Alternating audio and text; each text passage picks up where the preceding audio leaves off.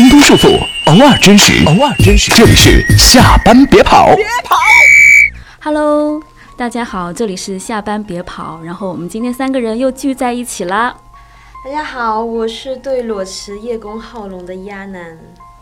Hello，我是裸辞过的非九零后张卡拉。那我是前半生裸辞太多，后半生没有余额的苏大义。啊、所以呢，今天我就兼任了这个主持的工作。因为呢，为什么要讲这样的一个话题呢？也是因为最近我们身边发生的一些事情，发现呢，最近我们身边裸辞的九零后还挺多的。作为我们八零后来说，哈，我们会觉得说职场上肯定是会有很多雷啊，包括我们也吃过很多屎。但是呢，这一届的九零后呢，他们对他们会说我们不大想吃，然后他们执行起来还挺彻底。然后呢，就是在我们的身边呀，包括我们微博关注的人呀，朋友圈里面关注的一些朋友啊，然后陆陆续续的发来，就是挺开心的裸辞的 say goodbye 的一些通知。我这边也算不上事件吧，但是确实是，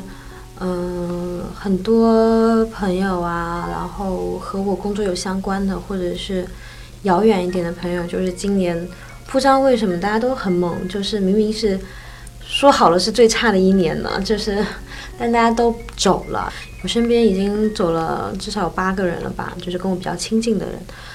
就噼里啪啦，你知道这个感觉，就是平均每个月大概有一点五个，那个那个冲击是很强的。是，而且你知道吗？就是当时阿南跟我说这件事情，正好我身边也有几个认识的朋友，然后也是要离开裸子，而且正好是隔三差五的那种节奏，然后一次一次的插向我的胸口。对，这些都是九零后吗？其实没有啦，我觉得当时是我提出这个九零后的那些裸辞九零后这么个标题党啦，因为感觉好像有带年龄标签，节目就很 就会火，然后我又很想红，但是事实上我还呃有一位他是八零很前很前的男生，而且他特别有意思，他已经工作十几年了，他我已经工作快二十年了，从来没见过这样的团队，然后他说我本来是想嗯待满一年，但我一天待不下去了。就 从他当时是不是那种干完这一票，老子就不再干了那种打算？结果发现是一个什么烂团队？他本来可能是抱着一种，就是说我去拥抱互联网然后我去呃看到一个新的，就学习一点新东西啊、嗯什么之类的，就可能从一个原来带团队的人进入一个就是自己做事情的阶段，可能也放下了一些本来以为会迎来更广广阔的天地，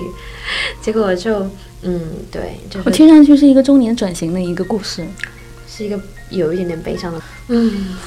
但是我身边可能有一些更年轻的小孩儿，为什么我让我很冲击？就是说，就我跟大大一和卡拉会说，直接导致我中年危机，就觉得说很多事情他们做的事情，包括他们跟我说的话，他说其实没有什么，然后就是我自己，嗯就是我觉得我状态不好，我想改变了，然后我就觉得说。我状态也不好了很多年，然后我也天天就是啊呜呜的说啊不行不行，我想走，我想裸辞，然后又一遍一遍跟我老公说，每次他都说那好啊，你裸啊，然后我们甚至还规划过每个月的生活费什么之类的，然后临到头说哎呀算了吧，就我会觉得说别人可以这样，我不行，就这个对我来说还蛮冲击的。我其实听到裸辞故事的时候，会有一点点的羡慕，但是和我羡慕别人可以放一个长假，或者是羡慕别人一些鸡毛蒜皮的事情，比如说可以很好的控制身体的律动，可以跳街舞啊，可以唱很好的歌，就是那种我现在做不到，而且此时此刻我也没时间训练自己，但是又很想去做的事情，我就会。会有这样一点点小小的羡慕，因为我毕竟是裸辞过的了，所以我还好。我觉得想了就去做，如果真想就做好。你知道卡拉刚刚说的是有点触动到我，他说毕竟我是裸辞过的人，但其实我也要说，我也是曾经裸辞过的人，而且我是裸辞过好几次的人。我觉得就是最近听到的几件裸辞相关的事件对我的冲击，我觉得是我胸口里面插了好多把刀，因为非常的伤。为什么？因为我也曾经裸辞过，但是我裸辞完的结果就是没两个月又滚回了职场。然后你知道，就是最近这一次，就是一会儿我们会连线的其位其中的一位 九零后我的朋友呢，其实他的裸辞这个事情对我冲击还蛮大的，因为我是觉得，哎呦，年轻真好的那种爽快感。另外一点就是觉得说。我年纪一大把了，也没有什么成就，我真的觉得不再奢望说我等我老了还会有什么样的成就，也许真的就是靠才华吃饭，真的跟年龄没有关系。如果你有机会可以不打工的话，你真的是可以赶紧裸辞。还有你有那么一点点的才华，不管是大还是小，我觉得天生我材必有用，真的是可以不为五斗米折腰的时候，真的可以不要埋没自己，不要在职场上做一个仅仅螺丝钉而已。但你说你后半生没有余额是怎么说？怎么个说法？虽然你是说实话，但我感觉你的观点里好像是有一些说，其实还是最后是死不了。但是就是说，你没有找到自己那个路径的时候，不会去裸辞。就包括我之前裸辞过的两次，其实那几个月的休息对我来说，并没有发现什么东西，或者是说并没有新增长什么东西。那于我而言，并没有增加一段任何一段新鲜的经历或者怎么样，无非还是停了一下，按了一个暂停键，但它不是换了一个轨道。如果我能换一个轨道的话，那这件事情我早就做了，可能我会继续做。如果我只是按一个暂停键的话，那与其我不如在职场上调整我自己的节奏跟状态，我拿着一份薪资，我还可以调整。那你会不会有那种就是感觉你调不过来的时候，就不暂停一下也，就算就算暂停。所以那两次，我我觉得有一个小小的体会，就是其中有一次是可辞可不辞，但是有一次我觉得是必须要辞了。我当时那个状态是身心、身体和心灵受到了极大的消耗，我必须要通过暂停来休息和恢复。所以其实就是说，即使没有完成一个质的飞跃，暂停还是有必要的吗？有必要，因为因为当时的那一段过度消耗我的过程，让我在那个过程里面发生了质的飞跃，无非是需要停下来消化一下、休息一下，但这个换轨并没有造成我本质的改变。所以你你看到，比如说现在这些对你插刀的事情，你觉得因为他们的生活完全发生了改变。可以举一个例子，就是。一会儿我们可能会连线他，他现在人在澳洲，嗯 哎，享受着新鲜的空气、美丽的阳光和海岸，然后经常看他朋友圈会发一些非常漂亮的照片。他是这样，他呢是一年前、两年前就开始规划，说自己要在三十岁以前拿到一个 gap year 的一个签证。新西兰、澳大利亚类似的国家，他会给一些三十岁以下的人颁颁一些签证，打工签证。然后你符合一些条件，参加一些考试，然后你可以获得这样的一个资格。然后他就通过了那个考试，然后拿到那个签证，然后他会去澳大利亚待一年。然后这一年他可以拿这个签证去打工啊，或者是去游学干嘛的。那我觉得这种逻辑那多开心呀！所以我觉得这个是对我来说是有冲击的，因为他可以在他的有限的那个时间里面去规划另外一种生活。哎，我想问一下卡拉，就是也是有过裸辞的经历哈？对。我之前节目其实也说过，就是我生完孩子休完产假我就裸辞了，然后在家带了两岁多我才出来工作。我本人还是蛮享受那个过程的，但是我现在去回看会有点后怕，因为如果真的那时候一直在家里，可能人生真的会有另外一种路径，但那路径未必是我喜欢的。如果那时候不是我父母教育我，我可能就会一直沉沦在家居生活里，可能每天会研究真的怎么做土豆泥啊，怎么。去把衣服熨得很平等等这种，我不知道那样是不是更好啦，我不清楚。但是以我现在裸辞对我来说，其实最大的问题就是我要去克服这种，我我根本就不知道我离职了，我裸了以后我要干嘛？其实不是生存的问题，因为我觉得我真的是个挺低能耗的了，就是我没有工作，我也花不了什么钱。我现在如果放假可能超过两周，准确的讲就是春节那几天，其实到后面的时候我就会很想回上海。所以我觉得，即使让我一天到晚去旅行，超过一定的时间，我也会很空虚。我理解就是分阶段，就是我人生会有一个重点发生一些变化，到一个合适的点，如果我觉得是非常必要的时候，考虑整个家庭，考虑很多东西之后，如果可以操作，那我就会去操作。但是我可以肯定一点的就是，我不会因为情绪和困难裸辞。我应该会在我职业的最高点裸辞，我不会在低谷裸辞，因为我自己过不了这一关。那你想象中或者说假设中的职业最高点大概是一个什么样的状态呢？就是我把自己调试的很好，我不会再纠结。我指的不是那种很功利的，应该是我自己把自己调整的很好。我已经看淡了很多事情，就我自己已经整个人非常平的状态。那我觉得我应该准备好，可以去面对裸辞后面可能遇到的，因为毕竟是一个新的人生嘛。我觉得所谓的裸辞，在我看来就是，我根本没有想好我要做什么，我就是不要这份，我想结束现在上半场，我要开始一个全新的下半场，就跟我当初刚刚毕业一样。是一个就是全裸状态春夏秋冬瓜熟蒂落的那么一个自然状态，希望达到一个圆满。那这个很高级哎，全那就不是裸辞退那就不是休了冷我觉得全裸状态那是画上一个圆满的句号，功成身退对，退，这个属于功成身退、金盆洗手，那不是他不会洗手，应该也会做点别的事情隐退。江湖。那不会不会，还是要生活，不过应该还会在江湖中乱窜。啊我还是比较喜欢在江湖的感觉，对，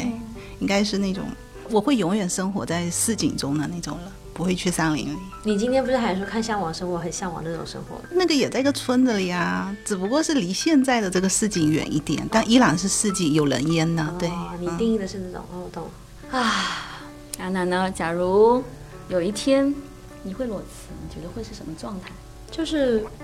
我觉得我没有像卡拉境界那么高，就是一个运动员在打最漂亮的时候退役，我可能是会在打不下去的时候退役，就是我可能就是要么就是受了太大的委屈吧，然后我可能就会真的扛不下去我就走了，我不会说我要克服完这个难关，然后让你们都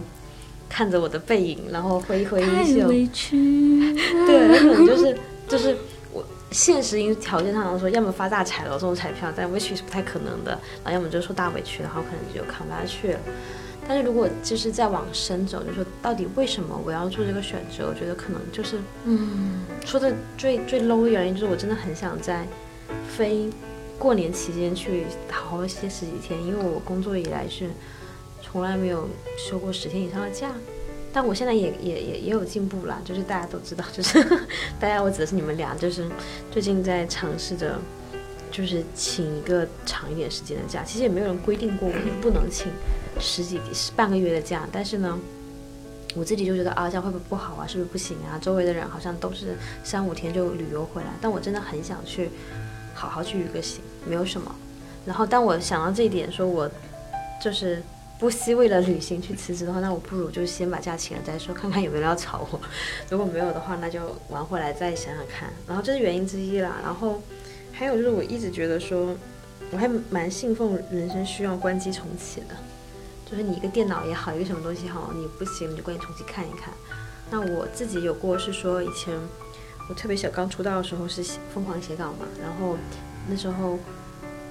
一个学生，然后你要做一个女刊，你要模拟那种就是大概三十多岁的人的状态，然后写一些岁月静好的文字，当时就很吃力。然后报纸的选题也不被认可，说哎你这个就是不是我们看要的东西。后来我就是回学校了，也没干嘛，就回学校，然后写论文呐、噼啪啪的，然后中间停了几个月，再回去的时候，然后别人就有人专门就是算是一个前辈吧，专门跟我说，哎，你现在写东西有进步。然后那一刻，因为他很少肯定我的，所以那一刻我那个快乐，我现在就记到现在，就觉得说，其实我自己并不察觉到我比以前轻松了。他说了之后，发现哦，可能就是我做的事情还是那些事情，但我中间停了一下，可能这个暂停让我有能力从局外人的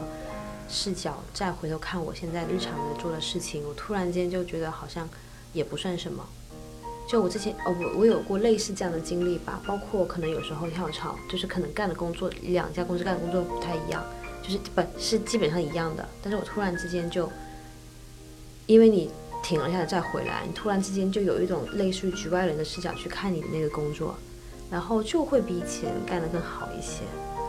所以我觉得有时候关机重启，或者是哪怕只是个暂停，也挺好的。那就休个假就可以啊，为什么要裸辞呢？不一定啊，就是休假的时候，你还是想到你的工作，你还是在你那个所谓 daily 哦 routine 里面。你只有说我停下来了，包括有时候你你们可能没有我这么丰富的面试经历啊，就是，但你不觉得有时候你即使是面试，其实你也是换了一个视角在看你的日常工作。当你在跟别人叙述你做的事情的时候，或者是你面别人的时候，都一样，就是你会觉得说好像稍稍跳出来了一些。我其实觉得吧，比方说，嗯，比方说我我比方说，如果说你在这个过程当中，你又受到了一个比较大的一个肯定，或者一个大的相当大的一个肯定、支持或者是鼓励，他会不会抵消你的委屈呢？嗯，因为听上去其实是职场上的一个倦怠期，或者说类似这种状态。我没有说我现在要裸辞、哦没有没有没有，我就说假如，因为我们现在讲的就是这个假如的状态。嗯，我不知道哎，因为我也目前暂时还没有什么，说明我的委屈还不够大嘛。我不知道，我不能假设说，假使有个大的那个能不能抵消我的那个。嗯，但总体来说都是需要换一个视角了。嗯，可能靠自己主观意识去换，其实挺难的。物理上呢会更容易一些，就是有时候是环境所迫，或者是环境支持的力度会更大。对，就有时候你很难说嗯，拎着自己头发把自己从泥沼里拖出来嘛，所以可能是对啊，别人拔一下，或者对自己转个身。你 自己跳出来了，然后可能可能你跳出来以后，因为你们都会，我每次这边叽嘎嘎的时候，你们就会说，其实走了也不不会就是这样。不过大一刚刚也说，就是你无非又是回到过人家回到职场嘛，对，那就换个泥坑跳也行吧。我不知道啊，因为我就纯想象，我几乎没有裸过嘛，所以我就想说，那换个泥坑跳是不是至少你有一段时间是嗯，没有陷得那么深，你的空气会清鲜一点，这样子。我觉得裸辞好像年轻一点的时候比较容易下决心。我刚才仔细想，我假设如果我要裸辞，我会怎么操作？那我可能会想，我要休息多久呢？我想想，以我现在，我可能休息两三周就差不多了，不然我会很无聊。我可能找工作，我假设可能又需要一个月，那我可能就觉得，嗯，我要想一下这两个月我要消耗多少钱，我的旅行各种我要算好账，然后我要算一下这个成本，最后我心里都很有数了，然后我再开始，应该会权衡一下我现在的这个各种东啊，西的损失。经算过。对我应该要弄一下，然后之后我心里觉得这个损失我能承受，我就会决定裸辞。但是我想，如果我还在这家算来算去，还要投入产出各种，其实也没有那种他们那种很洒脱的那种裸辞，就可能不太一样。但不一定吧，待会我们就可以连线。对，我我觉得可以听听听他们怎么是，算的其实我特别好奇，特别好奇对。我都想问他到底你有多少余额，然后就裸辞了。好，那我们就进入我们的连线环节了，嗯让我来为大家隆重介绍一下可爱的八喜同学。八喜之前是做也是音频节目的制作人嘛，然后现在是在做自由职业者，对吗？算是吧，但是就也是在一个休息期内，我们很好奇的话题是，就是你现在过得怎么样啊？就是还还挺好的，嗯嗯，然后我觉得我当时提离职的时候，并没有说就是会去我我我当然要裸辞还是怎么样，好像根本就没有这个概念。嗯，我就是觉得我好像希望有另外一种就是生活方式，或者说至少就是一个跟现在不太一样的。嗯就好像不会很刻意的去想了，就是我是裸辞，还是说我我已经有我后面的一系列的准备啊等等这样子，只是会有一个大的方向，我觉得是比较清晰的。然后我觉得，哎，OK 了。想的好明，真的没有，真的没有一刻就是觉得自己有犹豫过。我我觉得那个可能是在去做出这个决定之前，我就会想挺多的。比方说刚刚毕业了之后，然后觉得呃要找工作，然后到底做一个什么样的职业，然后现在手头的机会是不是匹配的，就是这些阶段，包括工作当中，会觉得去想我现在到底有没有很开心，有没有就是很多方面得到满足，就是那些阶段会想很多。嗯，但是我自己又说不上来，就是我真正想要的是什么。但是好像等到自己想清楚了，觉得也是在工作当中，然后慢慢的发现自己喜欢什么，不喜欢什么，然后想要什么，就是这些更明确了。之后我就觉得，好像这个决定，我就不会去考虑太多了，就不会有很多的顾虑啊，或者是犹豫啊什么的。其实听上来是规划了很久，或者说你是谋划了很久、蓄谋已久的一场裸辞。可能就是自己会一直在想什么样是最适合自己，然后或者说希望去发现、去嗯了解自己吧。所以这些其实是你的底气，因为你知道自己要什么和不要什么。那我觉得其实能明白自己心里到底怎么想，其实也是一件蛮不容易的一件事情，尤其是毕业没有太长时间。我觉得这个问题对我自己来说，我好像到现在我也不是那么能想明白，我也不确定我想的东西是不是够明白。我觉得这个你的参照坐标是什么呢？或者你怎么确定说我已经很明白了？我在这一刻，我会觉得我会嗯很拥抱一些变化，嗯，所以我觉得即使我现在做这个决定，觉得哦 OK 我要裸辞了，然后其实我也会接受，其实有一天我也许也会并不喜欢这个状态，或者说在这个里面又会发现一些嗯自己非常不能接受的点，然后那个时候我就觉得哎又是一个可以改变的时候了。呃，安南会有什么样的问题吗？就是因为以前巴西跟我聊，他就说嗯其实没有太多的，就是我刚刚在节目里有说嘛，嗯是就是说，哎，现状该改变了就走。嗯然后其实我也不知道该问什么好，因为这个对我来说是一个很大的冲击。是的其实因为就是当我觉得该改变的时候，可能会想说，那我钱够不够啊？然后我改变之后，比如说让我想回头，或者我当我想回职场的时候，我会不会竞争力下降？然后，嗯，包括说。其实我想当自由职者真的已经很多年，你们两个也都知道。然嗯后我就会想说，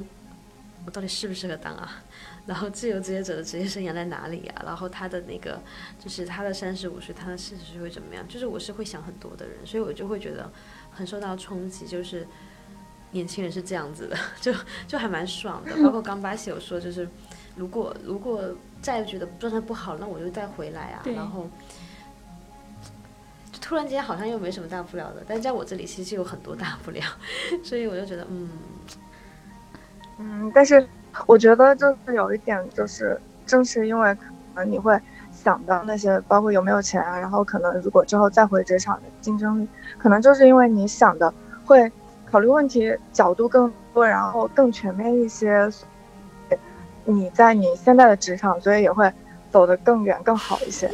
然后像像我，我其实知道，如果我这样，就是其实有些折腾嘛，那万一之后我可能也会面临很多的问题。但是也许我那个时候就可能比之前一直在坚持走在场上的人可能会落后一些，但是我就觉得，如果我自己一直在提升自己，去充实自己的话，我觉得，嗯，即使有差距，总有一天也会赶上来。然后我就觉得好像我我就不太愿意去想这些。嗯，嗯，很棒。哎，那你现在已经回家多久了？因为我有点不太记得时间了。有一个一个多月了吧，啊那应该还在比较开心的阶段，对不对对？还是很开心的。嗯然后，嗯嗯，但是我也会觉得就是嗯，可以更自律一点。就是想象中的自律的那个计划进行的怎么样？其实之前一段时间，其实刚刚离职的时候还挺顺利的，然后就后面的时候就有一点崩塌。嗯，我我有一点点体会你现在这种心情，但我觉得其实反正一个多月还好啦，一个多月的话，就是你就当纯休息，不要给自己任何的工作上的压力。不是说我不是一定要接活，我觉得是 OK 的，就你不一定要现在立刻成为一个很很很很上轨道的自由职业者。你后面有什么安排吗？就是我也希望能有一份就是可以嗯更朝九晚五，然后可能工作就是我我自己的评判来说，对我可能脑力啊，然后各方面消耗没有那么多，甚至可以工资低一些的工作。我觉得特别好哎，八喜的标准就是又清晰又具体，然后还有标准的模板。其实我是觉得 它这个当中的一个停歇，完全是一个在可控可计划的范围内，是吧？我听下来是这种感受，我觉得还蛮羡慕你的。为什么会有这么好命？那我想再问一下，就是，嗯，你觉得就是，嗯，因为刚刚前面说有可能会找在某种状态下还会回归到职场，对吗？对，嗯然后就是依然对职场里面的工作还是很有憧憬，因为你之前在的那个环境下，你看到的很多人是眼睛里面带着光在工作的。那我觉得你的这个状态其实还蛮符合卡拉之前我们在聊的说，是在一个比较好的状态里面，然后想要开始重启一个另外的一个状态，我觉得那还真的是蛮好的。然后那个阿南、卡拉，你们还有什么就是感到疑惑的，或者想跟巴西再聊聊的？哎，没好像还好哎，对就是因为我巴西真的觉得顺顺他利利然后 对，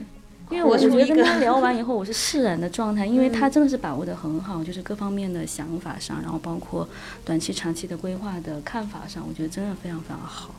谢谢，谢谢嗯，好啊，那就嗯祝你早一点，不是祝你，希望你早一点玩够了，然后回来上海看看我们，好吗？好的，必嗯，须的。那谢谢请回上海，我跟你吃饭，约你吃饭。啊啊，能听，出我的声音吗？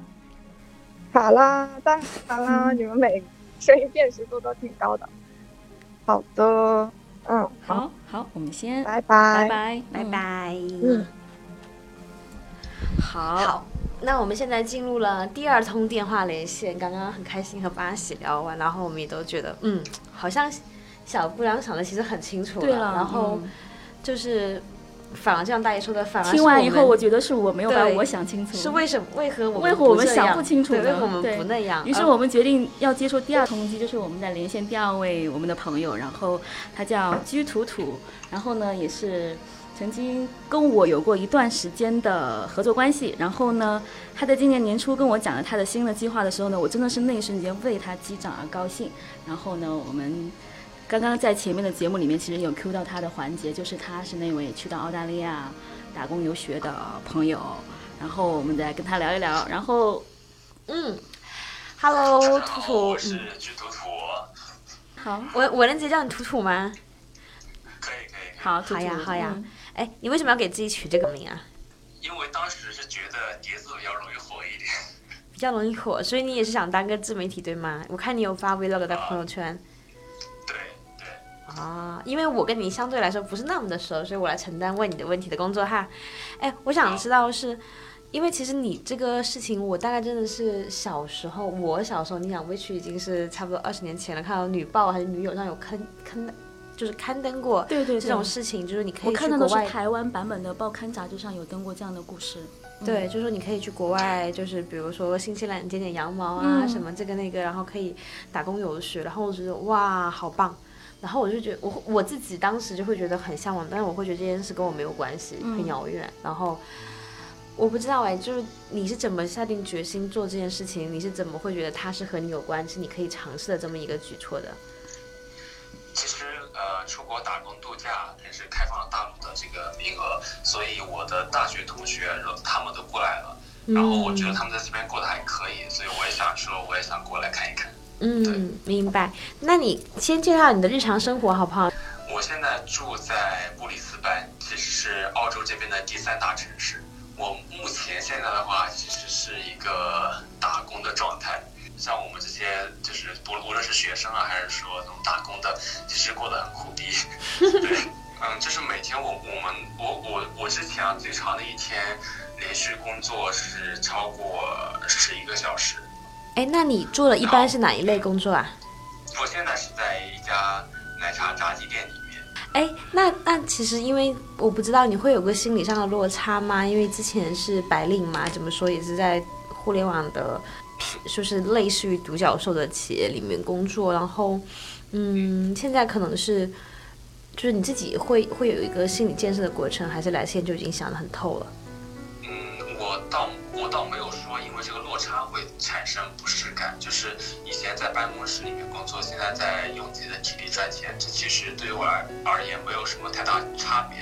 但嗯是我比较有落差感的是，因为我来之前我有看到网网上写的关于澳洲这边那些打工度假的文章，就是写的很美好，你知道吗？就是会把 会把你的生活描述的很让人向往，就像你说的说在新西兰剪羊毛，就听上去哇好有意思啊，但是但是。在这里工作完全不是农家乐，你知道吗？当你把它当做工作的时候，你一天下来，你这个腰简简直就要断了，你知道吗？你往后打算是什么？我下周要离开布里斯班了。那你的离开是说你给自己规定了离开，还是说你们会有一个要求，说你们在每个城市要待不超过多少时间啊？是我是我给自己的一个规定，因为其实、啊嗯呃体力劳动做这个炸鸡的这个工作做了两个多月，我觉得够了。嗯，所以你是来了澳洲一共两个多月，一直在做这一份工作，还之前有试过其他的？也有做过其他的，嗯，明白。那你下一步就还没想好去哪里是吗？嗯，我想我有有一个倾向嘛，可能会向凯恩斯那边出发，就是澳洲那个大堡礁那一块。啊，那很棒啊！对对，你你会潜水吗？什么的？啊，我不会，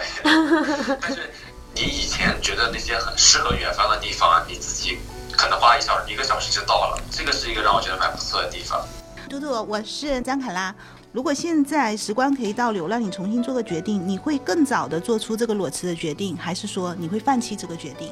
我会更早。为什么？嗯，因为我其实渐渐意识到啊，就是在呃白领办公室，在这个所谓的呃这样的职场里面，我可能没有办法成为更强悍一点的角色，比如说所谓的领导力啊，或者说之类的，我我可能我的性格各方面决定了我很难拥有这些能力，所以继续再这样下去，其实只不过是一日复一日的一个一个重复的工作而已。你指的说你性格上的点不能让你有很好的领导力，你是基于哪个点是觉得不可以？还是说我发现了我的某个长板，我应该去找一个新的天地？我觉得我是一颗小螺丝钉，而且我觉得我没有办法成为，或者说我的性格没有办法成为那那种很很能够驱动这个这个机器的人，所以我我是想，那我脱离开这个机器，我是不是能够有一些其他的地方会发光，会让别人看到我的一些其他的，嗯，对，就你并不太在乎那个看上去的体面。但是你你家人会给你压力吗？因为我之前其实很小的时候有过一小段经历，是我觉得我做我想做的事情，但我真的承受到非常大的压力。我不知道，就是你你家人是支持你的吗？嗯，其实我家里人他们对我不不算支持，但也绝对没有反对。哎，你是九几的？可以说吗？九三啊。哎，年轻真好。我也觉得年轻真好，真的是可以很简单的做一个决定，然后可以去。探索自己各种的可能，而且我觉得负担会小很多，心理负担上。我感觉我们这一辈，就算即使是你知道自己是螺丝钉，就刚刚我跟卡拉我们俩也聊过，因为我们八卦一下。刚刚我跟卡拉也聊过，就说即便我们做出了这个决定，觉得外人没有什么看法或意见，但是自己那一关其实都很难过。对对。就就是什么体面不体面啊，是这个那个的，蓝的还是白呀？尤其是当年纪上来了以后，做这个决定觉得更困难。不是年纪上来以后，人家根本就不要我们好吗？就不要说这种打工旅游了，你知道吗？对，所以我想问，就是说你的那个打工签证大概能持续多久啊？后面会会有一点点大方向的计划吗？我的这个签证。会持续一年，但是其实在这里如果想的话，也是可以在去在第二续第二年嘛。嗯，其实是一到两年，嗯。对，一到两年。我接下来的就是人生的走向，要要要去哪里生活？我接下来要过怎样的生活？说不定就移民了呢，还是说我就回到中国，回到小县城去生活？我就会在思考这个不不同方向之间。我我的未来会怎样？就是你也可以回到中国，回到大城市啊？为什么没有这个选项？对，因为大城市不宜居。嗯，对，就是我我现在真的确确实觉得大城市对年轻对更年轻的人更友好一点。你考虑一下，你这一你解释一下，你得好好把这个解释清楚。这一年，如果说我未来还是要回到上海工作的话，其实这一年。或多或少算是一种浪费，我是真的这样觉得。如果现在有人问我说我要不要裸辞出来打工度假，那我肯定会问他说你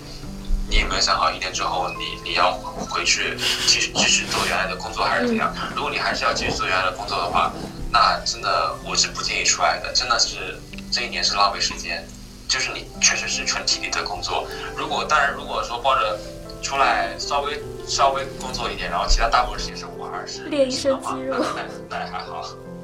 嗯，你可能回去又可以当潜水教练也，难说啊，我觉得不一定。所以你是做好了准备，就是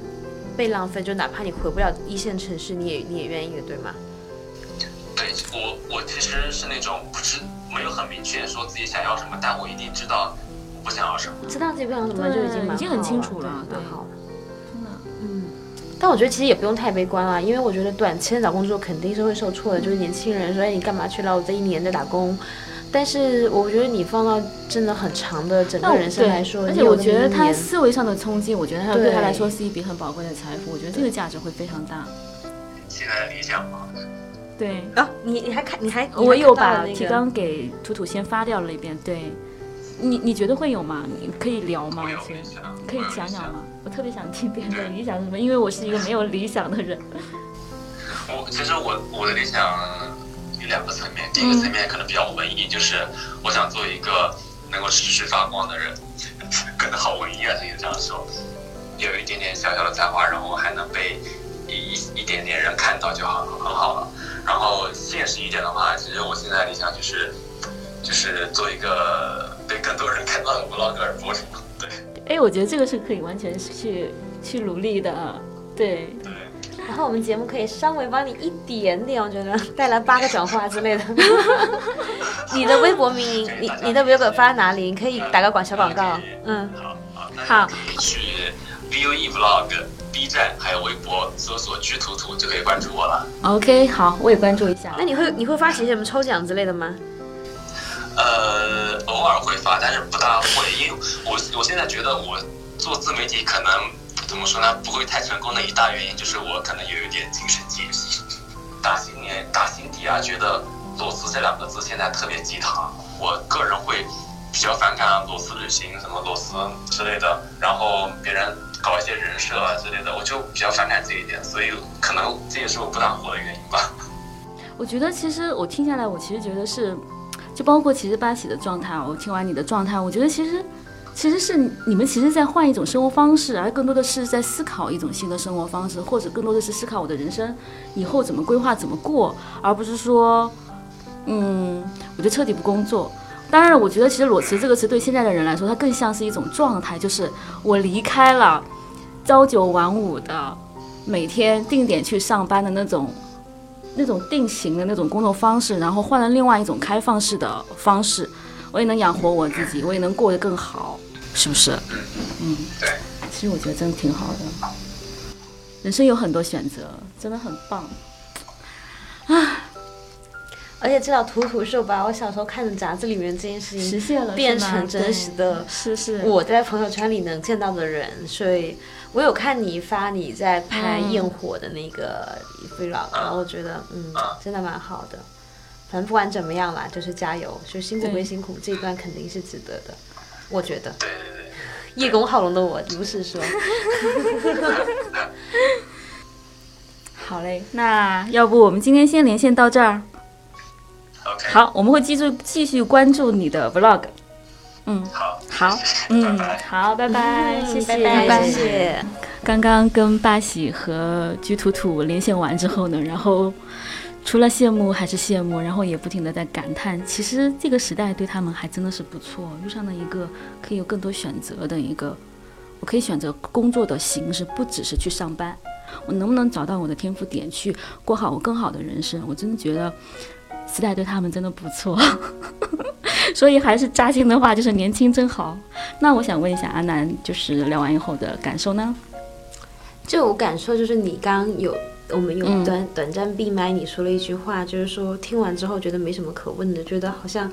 只有觉得说为什么不能，他们都想得很明白啊。是的，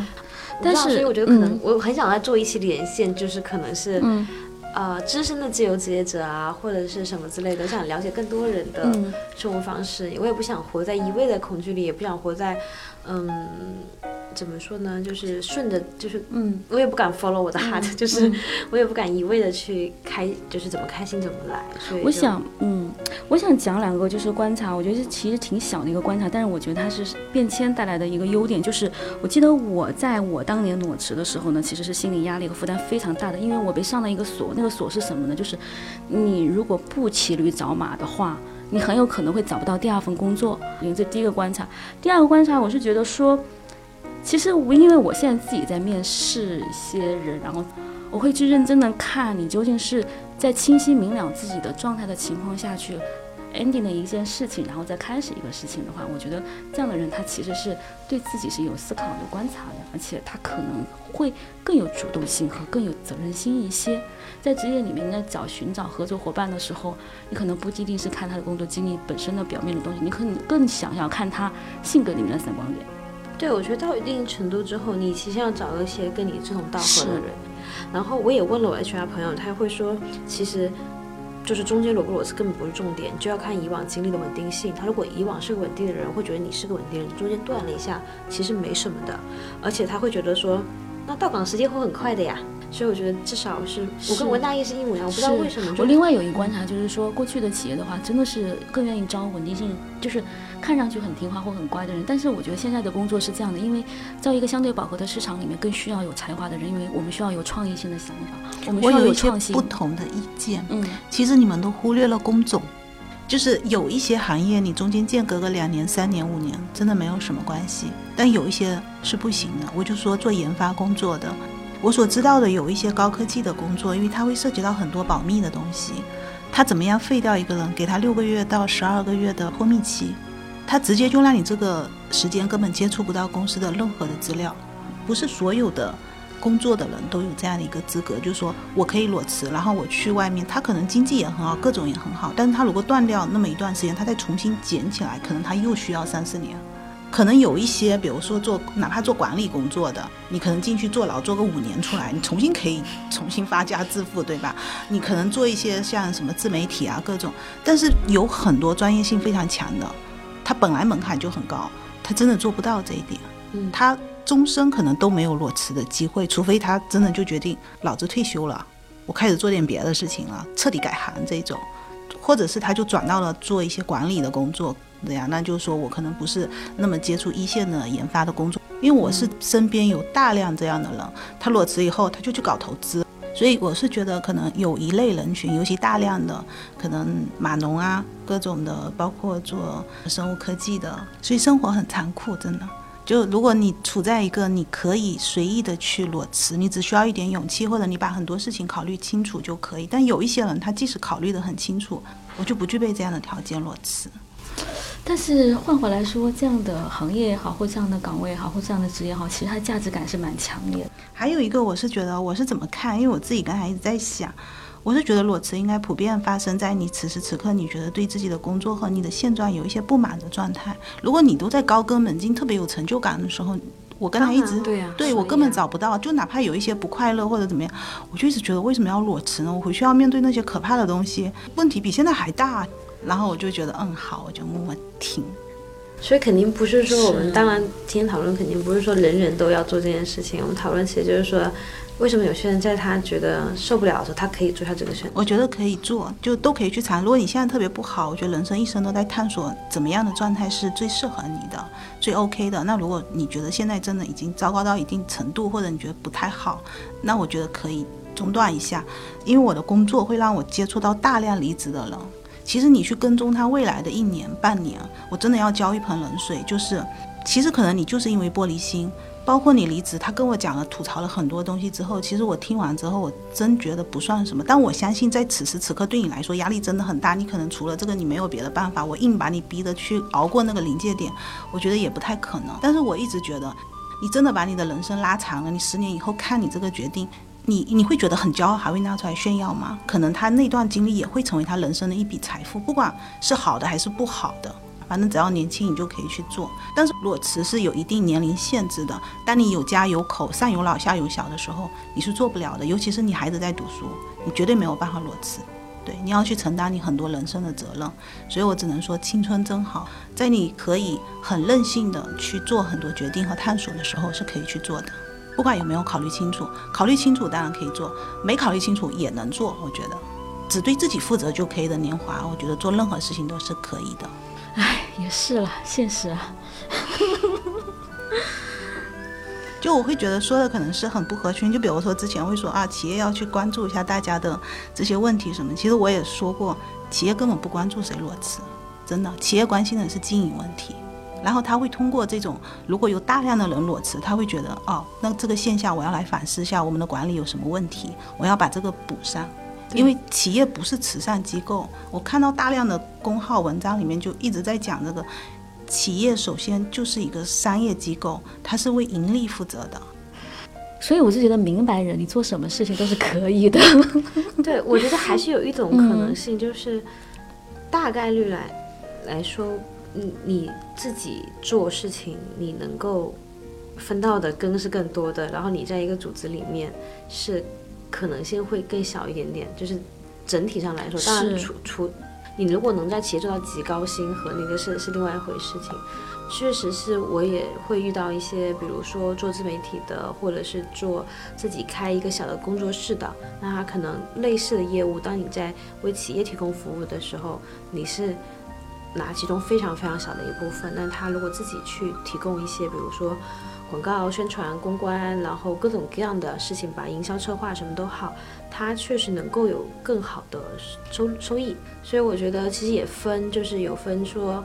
我没有想明白，但我就想歇一歇。我觉得也也未尝不可。对对，像我刚但是他明白的是自己对哪里不明白，我觉得这个已经就是明白了。对，然后还有一种是他可能其实是有更大的可能性，然后他没有勇气。那我觉得，如果是这种可能性的话，其实不妨试一下，搞不好你能闯出更大的一片天来。闯不出来也没有关系嘛，对吧是但是闯不出来你再回到职场，其实也是对对。所以我说年轻做怎么做都行。是，因哎，那你如何定义年轻？年轻啊，我就觉得我刚才说，你只对自己负责就可以啊。如果你有个家庭，你有孩子，你说你在随便的裸辞，我绝对对啦，所以你其实你爹年轻，更多的是说你有没有家人需要照顾。我独立对自己负责，就是说，哪怕你没结婚，但是你有生病的父说我们母，你裸辞，然后你去旅游，你去探索各种的可能，我觉得你疯了吗？所以我会觉得，就裸辞还是有条件，他属于那种真的挺幸福的了。你可能只是工作，你现在没有找到自己，很多东西不适合你，但是至少你其你其他的地方都是非常 OK 是的。因为其实他们的条件都已经到了，说我我已经没有其他方面的负担，而是说我可以真的去寻找我自己的。其实包括你说有家有室，是不是？我认为也是有人会有这种条件的。比方说他可能确实没有大的负担，或者在一个空档期，他获得了一个人生自我的一个一个自我发展的一个空档。那有遇见过嗯阿姨是六零，小孩还不是很大，一个人跑到德国去留学、嗯读研，然后、呃再去什么，就是我们现在开始火的什么毛里求斯啊、非洲啊、嗯肯尼亚全去，然后生病，然后又活着回来，是各种。但是他活着回来，对，真的呀，那时候你想六零后哎，然后埃博拉，对啊，然后但是他回来之后，真的他有有有很有很多各种各样的可能性。是好，那我们今天晚上就聊到这里，然后希望我们今天带来一些嗯不一样的人的生活经历的体验，然后能够多一些视角给到你，然后也希望说每一个在职场里面也好，生活当中也好，你都可以找一些生命的坐标，然后你可以去探寻一下。那我们今天就聊到这里，好，希望大家都开开心心。好，好，晚安。好，大家晚安。别再寂寞的拥抱。